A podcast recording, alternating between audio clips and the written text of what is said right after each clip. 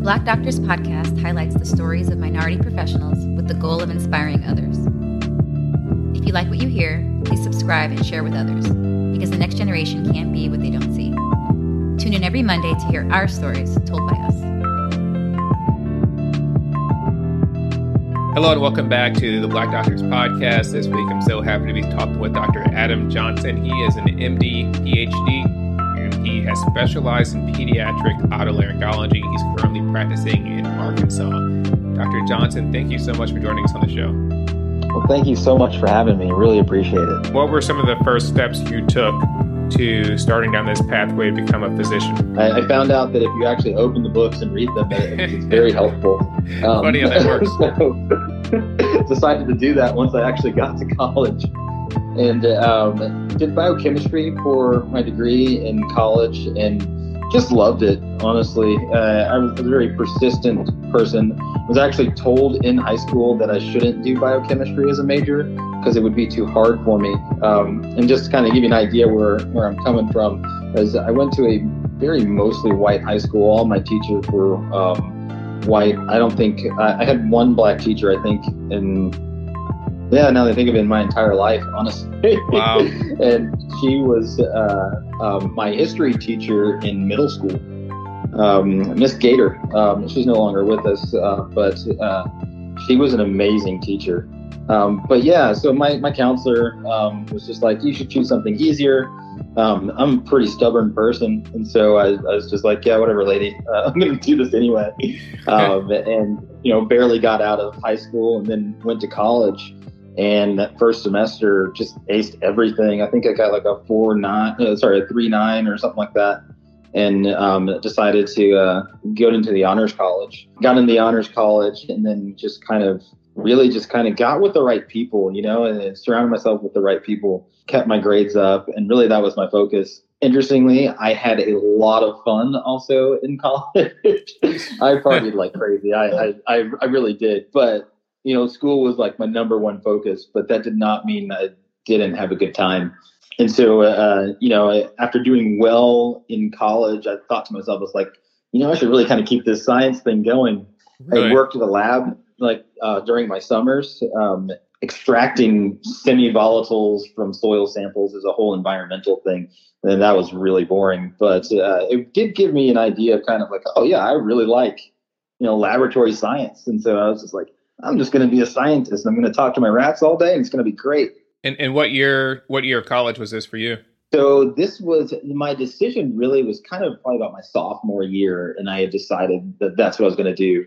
And I was just like, I need to find a way to be a scientist and that be my career. And I just thought, I thought it was going to be the greatest thing ever. And I found, you know, those little papers that they hang on the walls inside of like the college buildings, and they have the little tags that you can rip off right. of different programs. I ran past one of those, honestly, in my uh, chemistry building. And I just said, Oh, look at that. You can get a degree in biochemistry. And I ripped that little tag off. and I called it. okay. So, so, after ripping that tag off and calling, they were just like, "Yeah, I just have to fill out an application, blah blah blah. We can send you one." And sure enough, they sent me an application, and I just filled the thing out for Texas A&M, and it was actually the biochemistry department.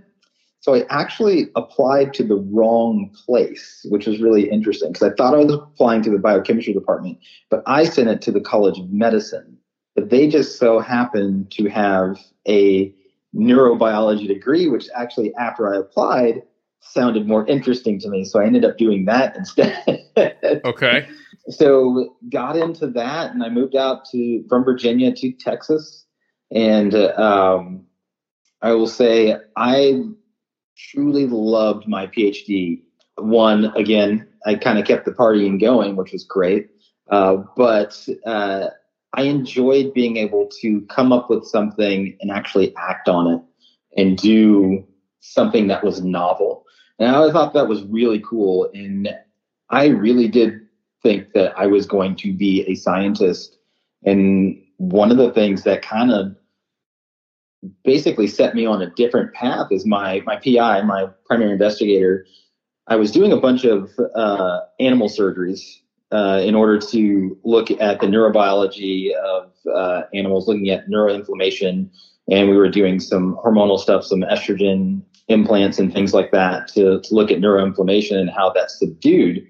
And I would sew these little rats up after we were done. We'd take out the ovaries and we would do these different implants and all these different things and then study their um, brain pathology. And when I would sew them up and put them back in their cages and they would hang out for a while, my PI noticed, she goes, You're very meticulous and you do a really good job of making these rats look very nice after you're done. and she looks at me, she's like, Have you ever thought about medicine? I was just like, I mean, no, not really. I was like, my mom has mentioned it multiple times, but you know, I, I never really thought anything of it. She was just like, oh, uh, she's like, I think you'd make a great doctor, this and that and the other. And then she, I, you know, with my grades and things like that, I ne- just never crossed my mind as something I, I could or wanted to do really. And then my PI mentioned it to me after sewing up these animals and looking at like how pretty, she's like, they just look really good. Like, your your suturing is great. Even like when you put the staples in, she's like they're all evenly spaced and they all look so nice. Wow. She's like, I, and so uh, after that suggestion, I really kind of started taking it a little more seriously, and I was like, well, maybe I should look into this. I remember looking into it um, and trying to switch possibly into an MD PhD program. And I, I met with the uh, MD PhD head at the time, and uh, he was just like, absolutely not. I don't think the guy even looked at my scores. oh, I don't think geez. he looked at anything he i literally walked in this this meeting was less than two minutes. I sat down and i was just like you know i was wondering about transitioning into an md phd program and this and he just was like no. I was like oh all right door door closed. So so I, I quickly got up and got out of that office. I, I figured that was never going to happen that way. Um, but regardless you know again me being extremely persistent i think that's probably the story of my life is just I'm really persistent with everything but yeah, so I, I decided I was like, well, I'll just apply to medical school. I'll finish the PhD and just apply to medical school. And so it, probably about three years in, started planning for taking the MCAT and doing all that sort of thing. And I took the MCAT, and of course, being I don't know three and a half, maybe four years out of college, I did horrible, yeah. like horrendous. like the lowest score that you could get and still apply at the time, I think was a 21. Um, I know it's different now. I think the numbering's different, and I'm pretty sure I got a 21. Yikes. And so, so I tried to apply in Virginia because I was like, oh, well, that's where I'm from. I'll apply in Virginia. And the schools were like, nope, you're out of state. You haven't paid taxes here in so long, so you're really not a part of the state anymore. And I'm like, oh, okay. So then I was like, well, I live in Texas now. I was like, I'll apply there. And so I started to apply there, and they're like, hey, you're out of state. oh, no. You are a student here, so you don't count. I was like, wait, what a minute. so um, I did find a place that says, hey, um, we take 7% about um, from out of state, and that's actually in our stuff. Like we have to do that. And it was Texas Tech, and I applied there into a bunch of the other schools in Texas, and I got an early interview and got an early acceptance to Texas Tech. And it was wow. the only interview I got, and I'm pretty sure it's because that MCAT score was so low. But the interview process was was awesome, and I just loved it. And so, super excited. Finished my PhD, and that was probably at about four and a half, five years that that took me to do, and then went to medical school, and that's where I met um, my first ENT mentor, uh, Dr. Cordero. Um, he's still there at Texas Tech, and this guy, man, he he came to our. You know, when you do an anatomy and you do that first two months and you get to the head and neck, and everyone's just like, "Oh my god, here we go, head and neck anatomy. This is ridiculous," you know. Yeah. And he comes in as the ENT guy and he literally talks to us about ear and he starts talking about hearing bones and all these other things. And then he just stops and he maybe gives like this 15 to 20 minute lecture and then he just stops and just starts talking to us about his day. Um, and I've always heard, you know, ENT is pretty good lifestyle. And then he just starts telling me, he's like, yeah, I'm done at like two or three.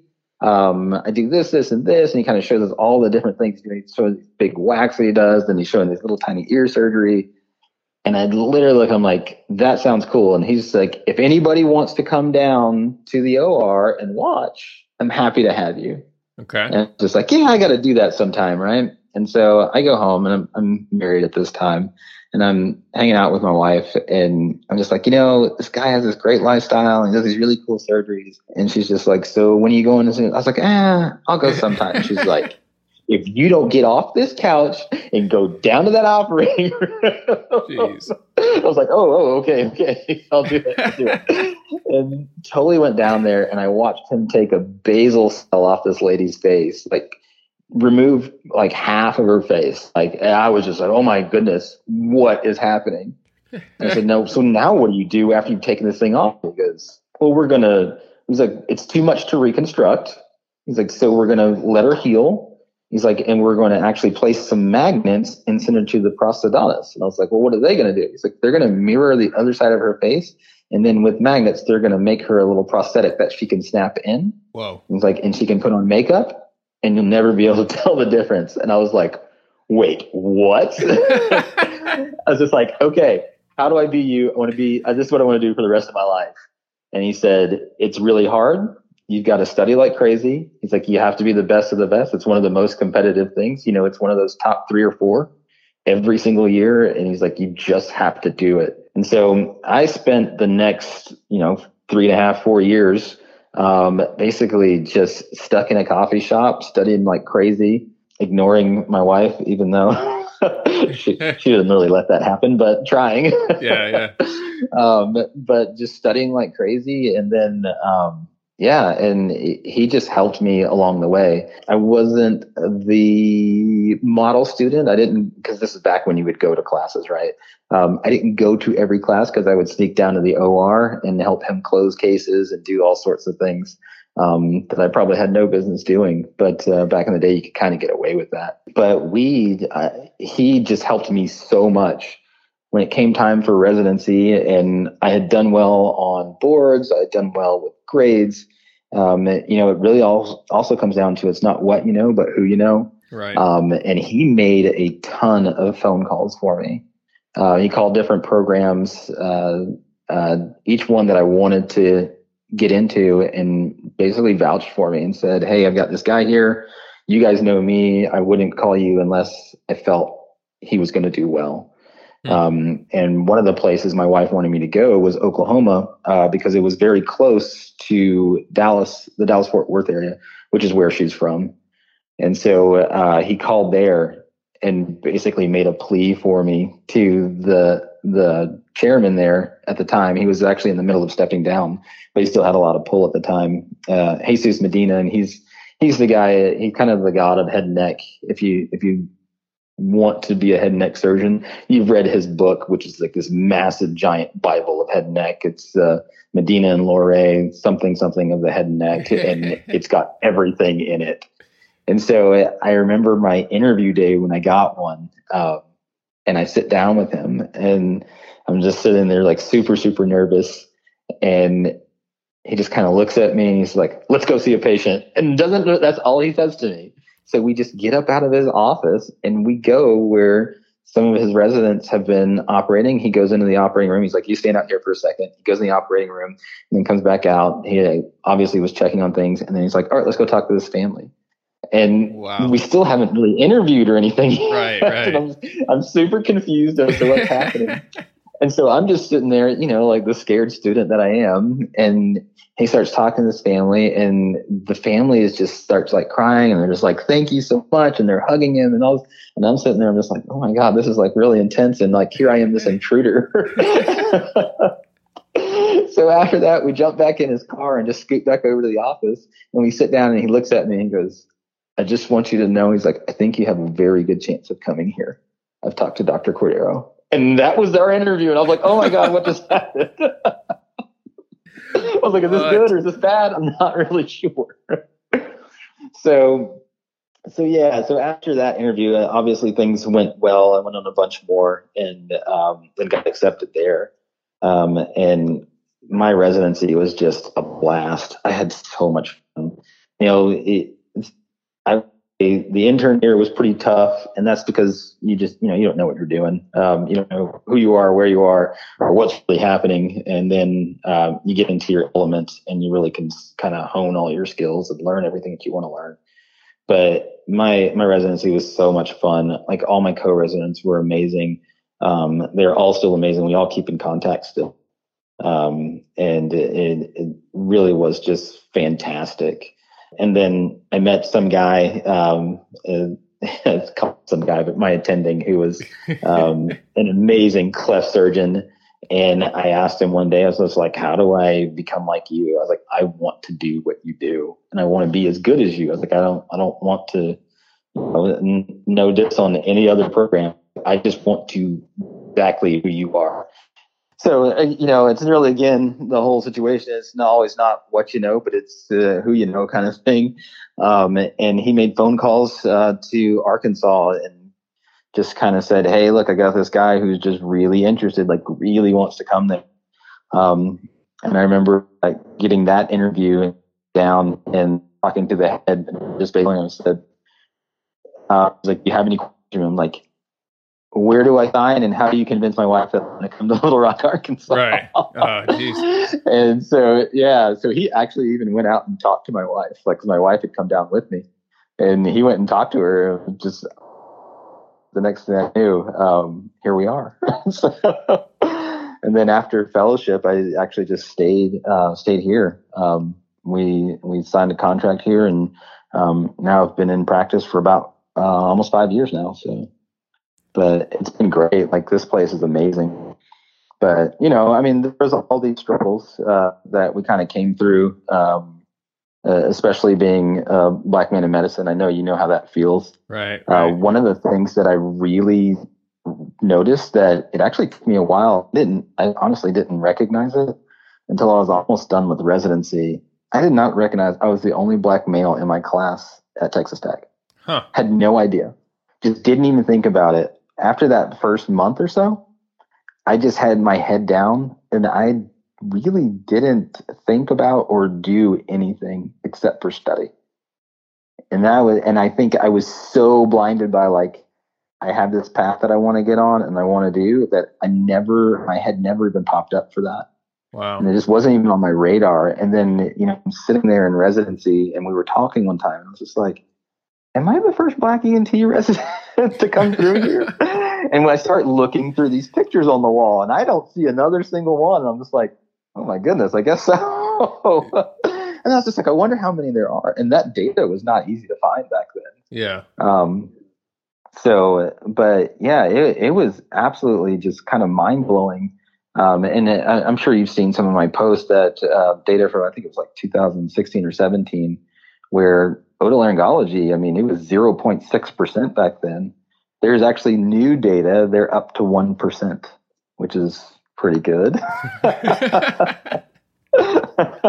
I always tell people, you, you know, if you if you line up uh, 100 otolaryngologists in a room, you're, you're likely not to find the black one, which is really wild to me. Totally blows my mind. And Jeez. you know, I, I, it always makes me wonder what the reason is for that, and I don't, I don't know what that is. Uh, you know, I mean, there's always going to be some selection bias and things like that. But sometimes I just think we don't even know that it exists or that we can do it. Right. Yeah. And without I, exposure. yeah. Yeah. And so I, I do that now. In fact, um, uh, you know, I mentor lots of students, um, lots of students, lots of residents, and I am constantly trying to, you know, help people no matter no matter race gender whatever. I, I don't care about that. But i do try to make sure that our black students do know that this exists because i don't i don't think it's something that's brought to their attention very well. Yeah. Um, you know if if you've never seen it it's hard to know that it's there. So yeah, absolutely. So dr dr johnson we got to touch on this because yeah. you mentioned offline that you didn't have the straightest route through high school you definitely had a good time in college and your PhD. Yeah. And I know a lot of people have this yeah. image that you have to be straight laced, you you can't deviate, you have to have to be straight and narrow. So talk about how you balanced the lifestyle, how you changed from high school to college, and how you balanced having a life with your studies. So high school to college was a maturity thing. Um, in high school, all I wanted to think about was just kind of being cool, you know, and that was it. I mean, that was my friends. Um, we thought we were gangster. We we were not, but we thought we were because you know that was the cool thing to do. and I came to this realization, um, and it was when I got into college with all the doubt. That was something that kind of actually made my head spin a little bit, and I was just like, "Why do people think I can't do this?" I think that was kind of the biggest uh, motivator for being like, "Wait, no, I can do this." And there was a there was a point in my life was just like, I just need to open the book and read it and once I started doing that and started studying, I was just like, oh, yeah, there it is. I, I can do this. And then I found out I was pretty good at it. And so, therefore, it's kind of this positive, you know, feed forward loops like, hey, get this going. And so that was really helpful um, in college. But what I will say is there was always, you know, you work hard, play hard. There was always this need for a release and I probably released a little more than than I should have. But, but you know, I made sure to have a good time, and it it the balance is difficult, especially at that age, um, where you're not quite making decisions properly for most people. I would say there are some people who really have it together. I did not, but it was. I got a lot of positive feedback when I did well, and that's probably what helped me so much. Hmm and so it, that was from my parents you know that was from peers um, from teachers that sort of thing and it was just different feedback than when in high school within when in high school when i got good grades it was like man great um, when i went to college people were like johnson you're smart you know blah blah blah. And that's kind of i was like oh well yeah I'll, I'll be the smart guy. That's cool. I don't mind doing that. But i definitely needed to have that release. When I went to graduate school, I actually struggled in the beginning a little bit because I it was literally the first time I'd really moved away. You know, I'd lived 30 minutes from my parents uh, in college, and then when I went to graduate school, uh, they were in Virginia and I was in Texas, and so that was a really big difference. Um, there was no like just drive home in the evening or drive home over the weekend or something like that. It was I was out there, and so that was a little little wild. Uh, in the beginning, I struggled with coming up with my own ideas, struggled with coming up with novel things. And I tended to like to party more than I did to like to work. Um, and then I kind of came to this realization that this is my life and this is like what I'm going to do. And so at some point, I kind of have to cut it off and like really, really focus. Yeah. And that that's a that's a hard thing to kind of learn. And I had a lot of lab students that would come through in my later years of my PhD, and I would see them in the same state that I was in. And I'd have to have a lot of conversations like, I understand what you're going through, but this stuff we're doing is actually really important and we need to focus when we're doing it. We mm-hmm. can't show up late. We can't do, you know, otherwise that ruins things. And then if you ruin an experiment, you know, I've done a lot of things like animal sacrifices, collecting cells, doing all it's a lot of time and energy. And then also, you know, the, some of these animals gave their lives so that way I could discover something and it's not okay to mess around with that. And so that was, that was a big thing coming to that realization. Yeah, full circle. Um, that be, yeah, that being said, it was like when it was time to party and I went all out, man, I had a good time. so the very, the very last thing that really kind of hit me into that maturity section. Then going into medical school was honestly, I, I you know, that's the one thing that everyone talks about is like, you don't really use your PhD in neuroscience and ENT. And it's like, no, do you feel like it was worth it? Was, if nothing else, it was worth it to meet my wife. Okay. Because she's the one who's like, all right, party and slow it down, like way down and get it together. so she was very helpful in that regard, which is really funny because she partied just as hard as I did before we met too. So I can't, she can't really say that much. I, lo- I love it, man. I, I when uh, when we first got on the phone, you know, I really wasn't anticipating this interview going this direction.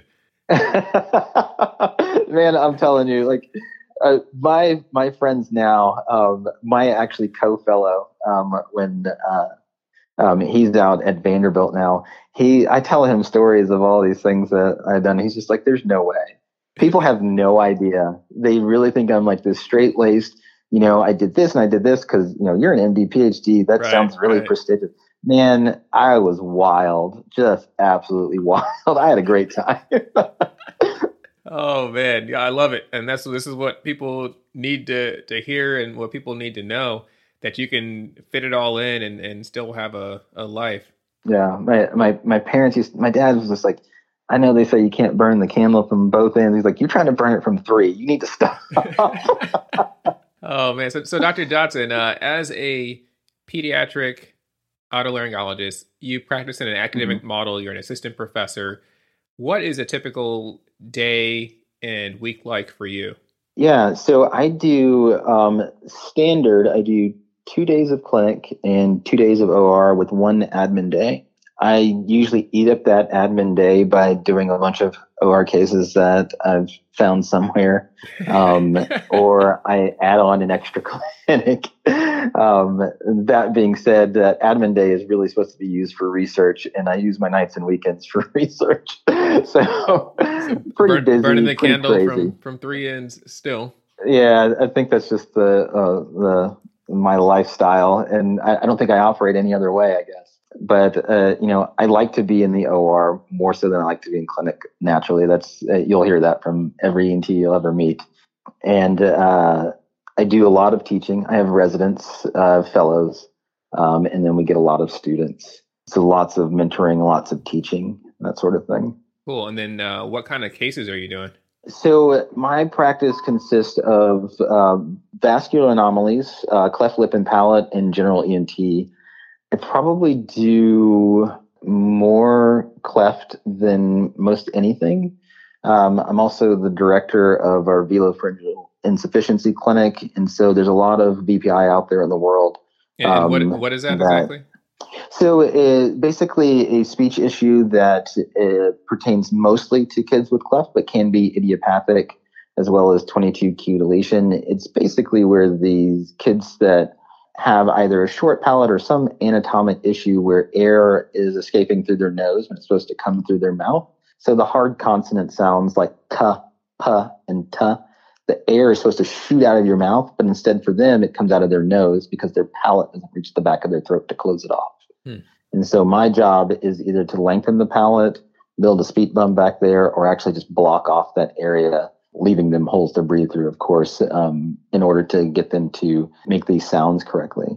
I don't know if you've ever tried to do this is not block off the back of your nose and try to talk. It's very, very hard to understand someone with that. So I do a lot of that um, sort of surgery. It's a very, it's nice because it's a surgical and also um, therapy driven practice. So. And I know in uh, the pediatric ENT world and oral surgery, there's a lot of opportunities for missions trips because of the cleft lip, cleft palate syndromes that are kind of international. Yeah, absolutely. Um, I work with a group called Global Smile based out of Boston. And I was uh, the director of their research for about two years, as well as one of their surgical volunteers. I've been doing it for about five years. We've gone every year except for last year, just because of you know COVID stuff. Uh, that's I, I, actually I guess it was this year, but just because of COVID stuff, we haven't been able to go. But we provide free cleft lip and palate care um, to basically children around the world. Uh, to go to approximately seven different countries uh, throughout the year. I just do the one trip because it is a long trip, and um, you know my job here as well as my family here. They don't they don't particularly enjoy it when I when I leave, but it's but yeah, I do one trip a year uh, to Ecuador, okay. and usually do that in March. And it's a fantastic trip. And our our goal, honestly, is to provide the exact same care that you would get here in the U.S. in these countries that struggle to afford it um, or don't have the people that can do it we do do a lot of education while we're down there because you know we try to use the diagonal model for um, mission work. So you know, there's the vertical, the horizontal, and then there's the diagonal. You know, the vertical is just basically you drop in and then you get out of there, mm-hmm. and you don't teach, you don't do anything, and you just kind of walk away from it. Whereas the horizontal model is you go and then you stay for a really long extended period of time, and you're teaching and you're doing all these things, but you're there for you know months, years, that sort of thing. And then there's the horizontal, uh, the horizontal, um, where I'm sorry, the diagonal model, um, where you kind of you come in, you do some teaching, you get people up to speed on techniques and things like that, and then you kind of leave and let them take over. And then it, the idea is that you come back every now and then. We've had issues with, uh, you know, trying to perfect that model. And so right now we really go every year and mm-hmm. it usually tends to be it's older kids that just they can't afford to pay for it. And so therefore not having the finances there makes it very difficult for them to to even entertain surgery. We try not to like leech from the community, especially if patients they can afford to um, have insurance or even uh, pay for surgery outright. We try not to take those kids from the community because they need those cases and things like that. Um, but the ones that just can't afford it at all or don't have insurance, then we, we gladly take care of those because it's all free from us. Yeah. And how long do you stay on these trips and how big is your footprint? So we got about 40 people that come with us each time we go. Oh. Um, we're there for 10 days. We actually, so it's, it's interesting because, um, you know, we're, we're in and out of the operating room. We're teaching that sort of thing, giving little lectures, um, the whole time we're there. And it, it really is just an amazing experience. It, it's something that I look forward to every year. It kind of keeps me going.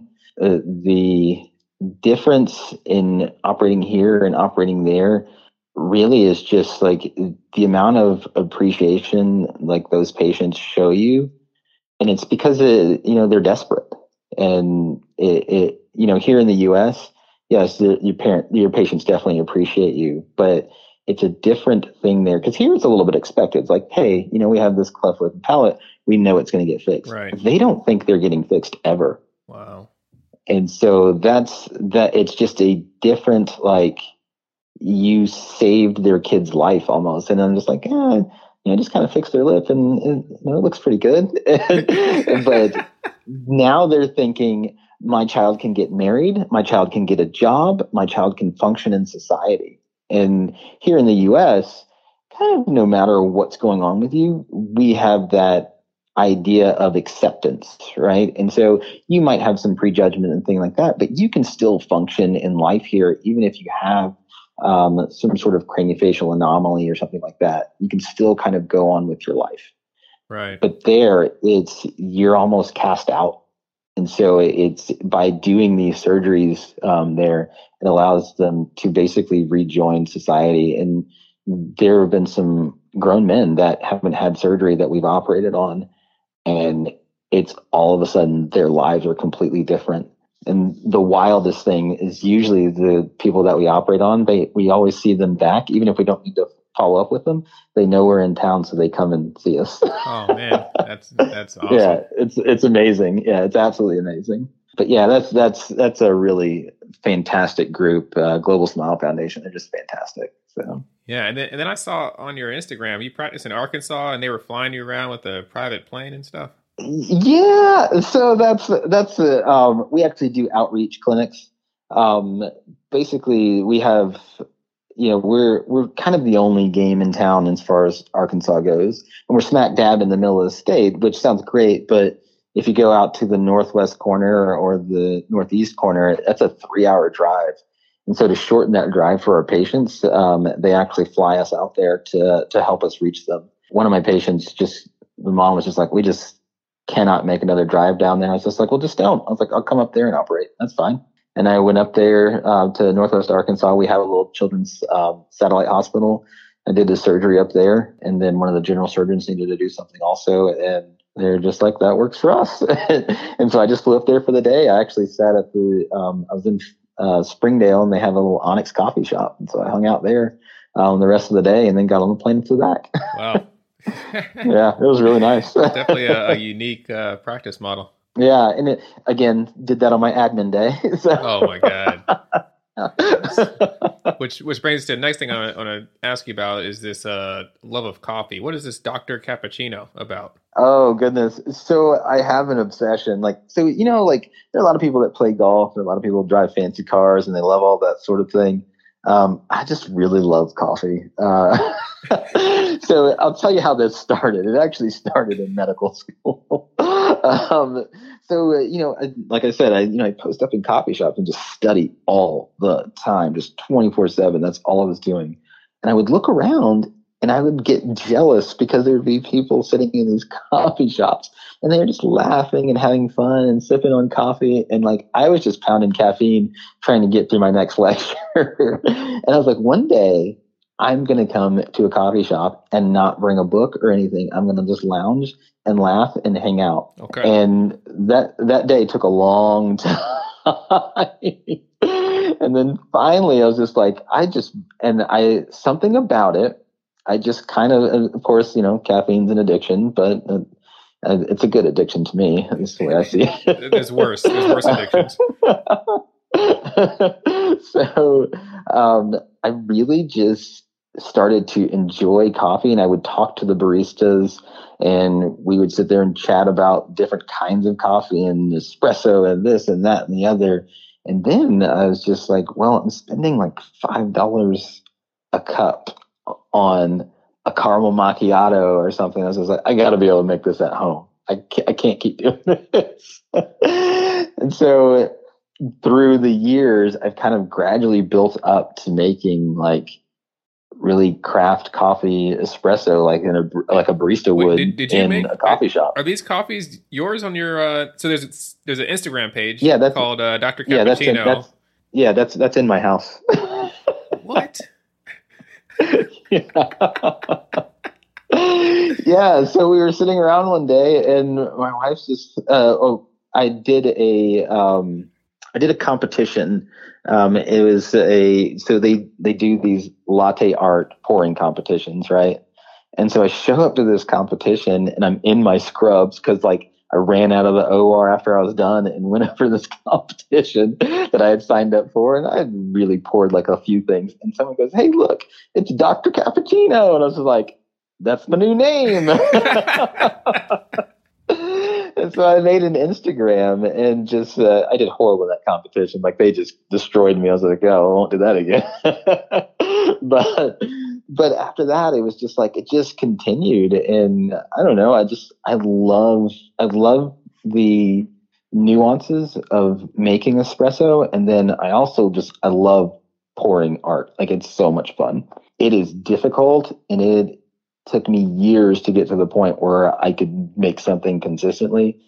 It's still not great. It's always a work in progress. But again, that's kind of my hobby. If anybody comes to my house the first thing out of my mouth is like, "Hey, you want a coffee?" but yeah, I, have spent way too much money and way too much time on coffee, and I thought I was going to do great by like, "Oh, I'll buy my own machine, and then I won't pay five dollars a cup for this." And I, I, I did. It definitely hasn't paid itself off by all the stuff that I bought for it. Jeez, is that is this still but, the first the first uh, real machine you got, or have you upgraded? Um, no, so I've upgraded. So I started with just kind of a Nespresso machine, which was not really true espresso, but it, it's uh, pretty I mean, decent. I, I, I, have an Nespresso. That's yeah, okay. yeah, and then I went to this Breville barista. That was actually my graduation gift from my department because uh, they knew I was like a coffee freak, and so they got me that, and that actually worked really well. And then when I started actually making real money, I bought the uh, espresso machine I have now, which I won't talk about how much I spent on that because people will just be like, "You're absurd." but this one, it actually it's pretty neat. It comes with a little tablet, and you can monitor everything. So I can monitor flow rate, temperature, puck pressure, um, how many bars I'm putting in, um, and I can adjust all of these these elements as I go. Um, and so I, I, I am truly in search of the perfect espresso if I can. All right. Well, best of luck in that quest. If you guys want to see these pictures, uh, you need to check out Dr. Cappuccino on Instagram. It's pretty impressive. And also, uh, uh, yeah. Uh, be sure to follow Dr. Johnson. He's on Instagram at dr.a Johnson. And uh, he's got some pretty cool pictures from his day to day life. Awesome. Well, Dr. Johnson, thank you so much for joining us. As we close, what advice do you have for high school students or college students that, you know, may be interested in becoming physicians or careers in healthcare, but think they've partied too hard or maybe burned that chance already? Oh, yeah. I always tell everybody, you know, it's never too late to turn it around. you know, I that's kind of where I was when I was coming out of high school. I was just like, well, I was like, I don't know what I'm going to do with my life. Uh, I don't know if I'll be able to figure this out. And it, it's one of these things. Once you decide it, just bury your head down in it and just go for it. And there's still time to have fun. Uh, you can always make time for that, but uh, but definitely if you if you if you want something, just you know, bury your head down and get it. That's, that's all you can really do. Just work hard for it. You know, there'll be obstacles. There'll be um, all sorts of things. And you know, coming from me, there'll be racial uh, issues. Uh, you know, I, I, talk a lot about gender biases and things like that in medicine as well. All that stuff's going to be up against you, kind of no matter where you're coming from. But um, it's still doable. You just got to surround yourself with the right people and find good mentors. Good mentors, good mentors, good mentors. That that is probably one of the most important things that I did is I had good mentors. Well, Dr. Johnson, thank you so much for joining us. Again, I mentioned the Instagram where else can people go to find out more about you? Um, I, am pretty easy to Google. Um, I know my name is kind of common, but if you put in Arkansas and Google me, it, it, I'm pretty easy to find. so, uh, there's a, a websites and videos and things like that, um, that that we have that come out of Arkansas Children's. But yeah, that's the easiest way to do it. Awesome. Well, thank you so much for joining us on the show. Yeah, thank you for having me. I appreciate it. The Black Doctors Podcast is a nonprofit, volunteer passion project with the goal of inspiring all who listen. Tune in next week for another episode of the Black Doctors Podcast with Dr. Steven Bradley, your friendly neighborhood anesthesiologist.